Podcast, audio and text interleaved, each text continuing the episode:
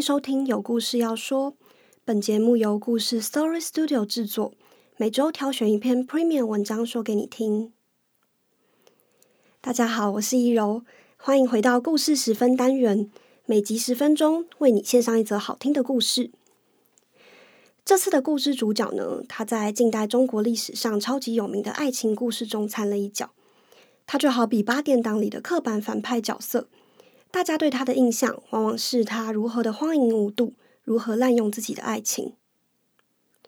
没错，这个人就是陆小曼。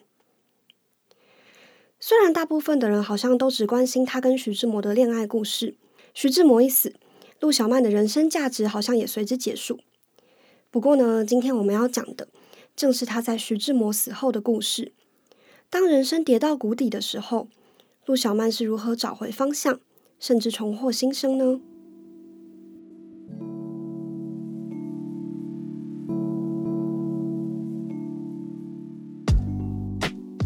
时间要回到一九三零年，这一年是陆小曼和徐志摩结婚的第四个年头。他们住在上海的一间别墅里。当时，陆小曼庞大的开销让丈夫徐志摩应付的很艰辛，只能同时在三所学校任教。课余时间，他还得写作，分身乏术的赚外快。有一天，听到徐志摩财务困境的胡适主动邀请他到薪水优渥的北京大学任教，这么好的机会怎么能错失呢？徐志摩立刻辞掉现在的工作，想带着陆小曼北上。没想到陆小曼却不愿意离开上海到北京。一方面，当时的陆小曼简直身在整个民国知识分子的鄙视链底层，没有人喜欢这位不道德、不贞洁的女性，尤其还是那时文艺圈集结的北京。而另一方面呢，北京城中还有她可怕的宿敌林徽因。既然陆小曼坚持留在上海，徐志摩只得常常往返两地跑透透。一九三一年十一月十九号。徐志摩从南京大明宫机场起飞，赶往北京。下午两点钟，飞机失事坠毁，机上人员无一幸免。这就是鼎鼎大名的济南号空难。而陆小曼，她即将要面对的是长达三十四年的追悔，以及永无止境的辱骂。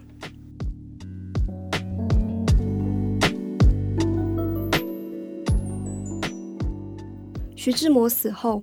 社会大众一致认为，陆小曼就是害死徐志摩的罪魁祸首。如果不是陆小曼，徐志摩或许根本不会搭上那班死亡航班，最后命丧山东。徐志摩的父亲甚至明令叫陆小曼不许踏进葬礼一步。如果故事到这里结束，陆小曼的人生可谓全盘皆输。这种悔恨的力量，足以摧毁一切的信念和意志。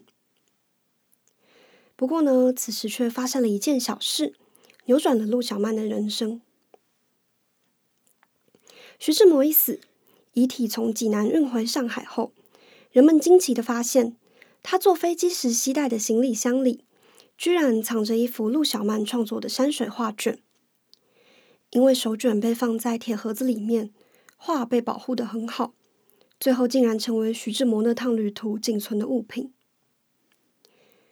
原来陆小曼和徐志摩结婚后染上烟瘾，整个人非常颓废。从前的陆小曼是非常有才华的，她精通多国语言与国画的绘制。不过这些才艺似乎在结婚之后就再也没有地方挥洒了。徐志摩想要劝她振作起来，便携带着这幅画到北京去。或许他是希望能够借着此画提携陆小曼，让北京的文艺圈子能够再次接受他。让他发挥所长。悲剧过后，陆小曼将自己深锁在家中，不修边幅，蓬头垢面，沉沦了好一阵子。在徐志摩死后的一个多月，他写下了《枯魔》这篇文章。他说：“我只愿我真是无以对你，这我只好报之于将来了。”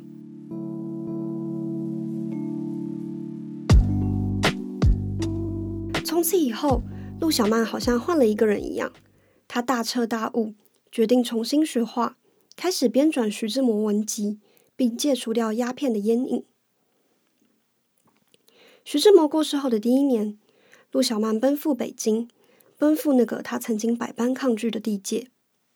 他找上北京画院的创始人学习花鸟画，并另外拜国画大师学山水画。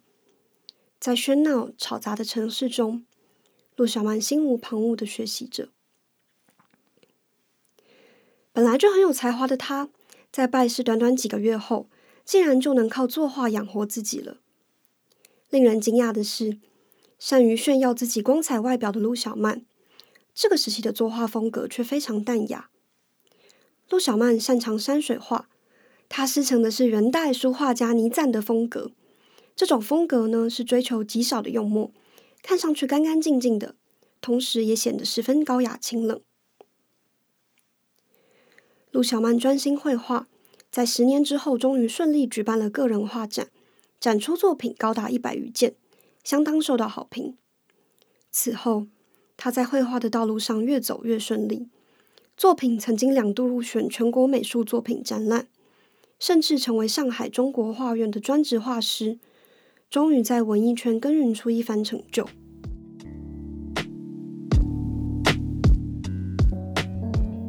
在说到丈夫死后，陆小曼活下去的一大动力。就是整理徐志摩的文字并出版，就像她在写给徐志摩的挽联上所说的：“人间应不久，遗文编就达君心。”我离人世间应该不远了，在我的有生之年内，想将你的书稿编出来发表，报答你生前的一片心意。陆小曼并没有夸大，她的身体状况在经过感情挫折后每况愈下。再加上戒断鸦片所带来的各种症状，陆小曼经常生病。更何况，像是整理丈夫遗稿这种工作，对她的心理跟生理来说都冲击很大。陆小曼一天最多只能整理完两三千字的文稿。曾经有一篇徐志摩写给陆小曼的情书，明明只有短短三千字，陆小曼却花了整整三天才誊写完毕。只因为他回想起往事，便止不住泪水。在这种情况下，陆小曼迅速消耗心神，原本丰满的身体也逐渐消瘦起来。许多人都劝她说：“不必如此麻烦。”徐志摩是个大名人，你现在做的事情，即使不做，别人以后也会做。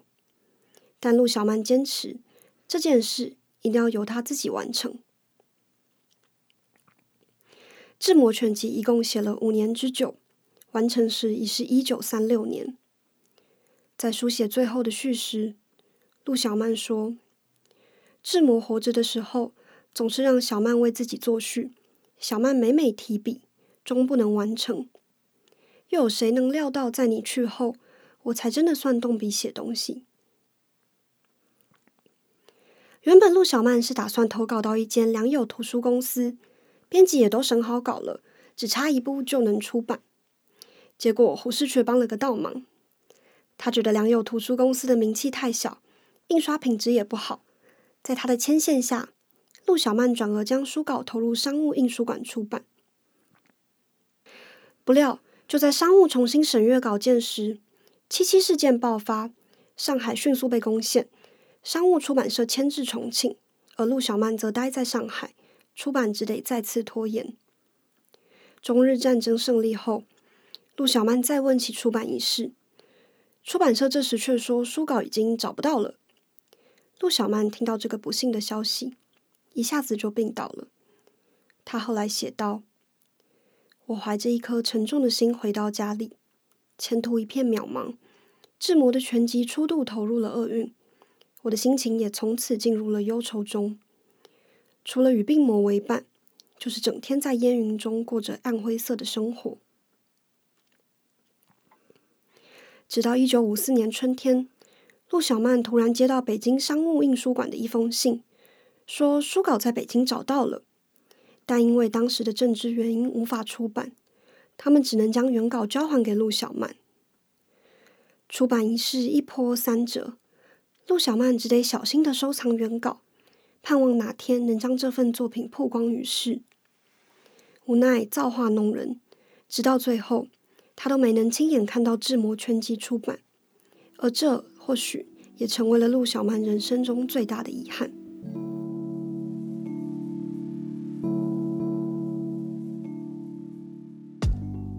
一九六五年，陆小曼终究因病去世。相较于徐志摩离世后各界人士蜂拥而至、人山人海的场面，陆小曼死后则几乎没有人来参加她的葬礼。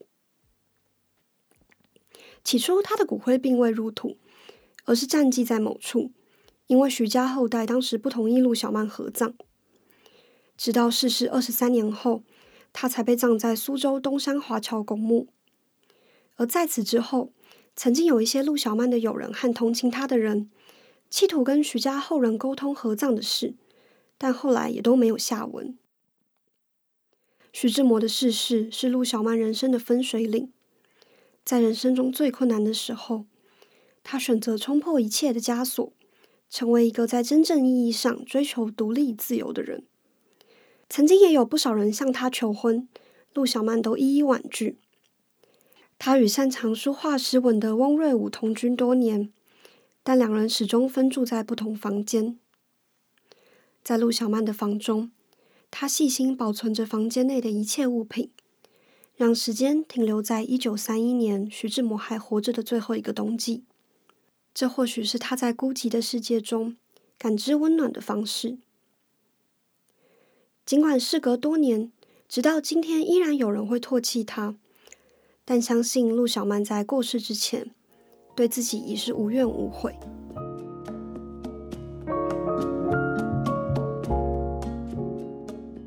以上内容改编自故事 Story Studio 网站，由作者江仲渊所撰写的文章。有的人迷失了，有的人又重逢。繁华落尽后，用薄雾般余生清冷来偿还的奇女子。如果我喜欢的话，欢迎上故事的网站看更多精彩细节，或者是订阅我们看更多精彩的订阅文章。也别忘了到 Apple Podcast 上为我们加油打气，或者是告诉我们你的建议哦。我们下次见，拜拜。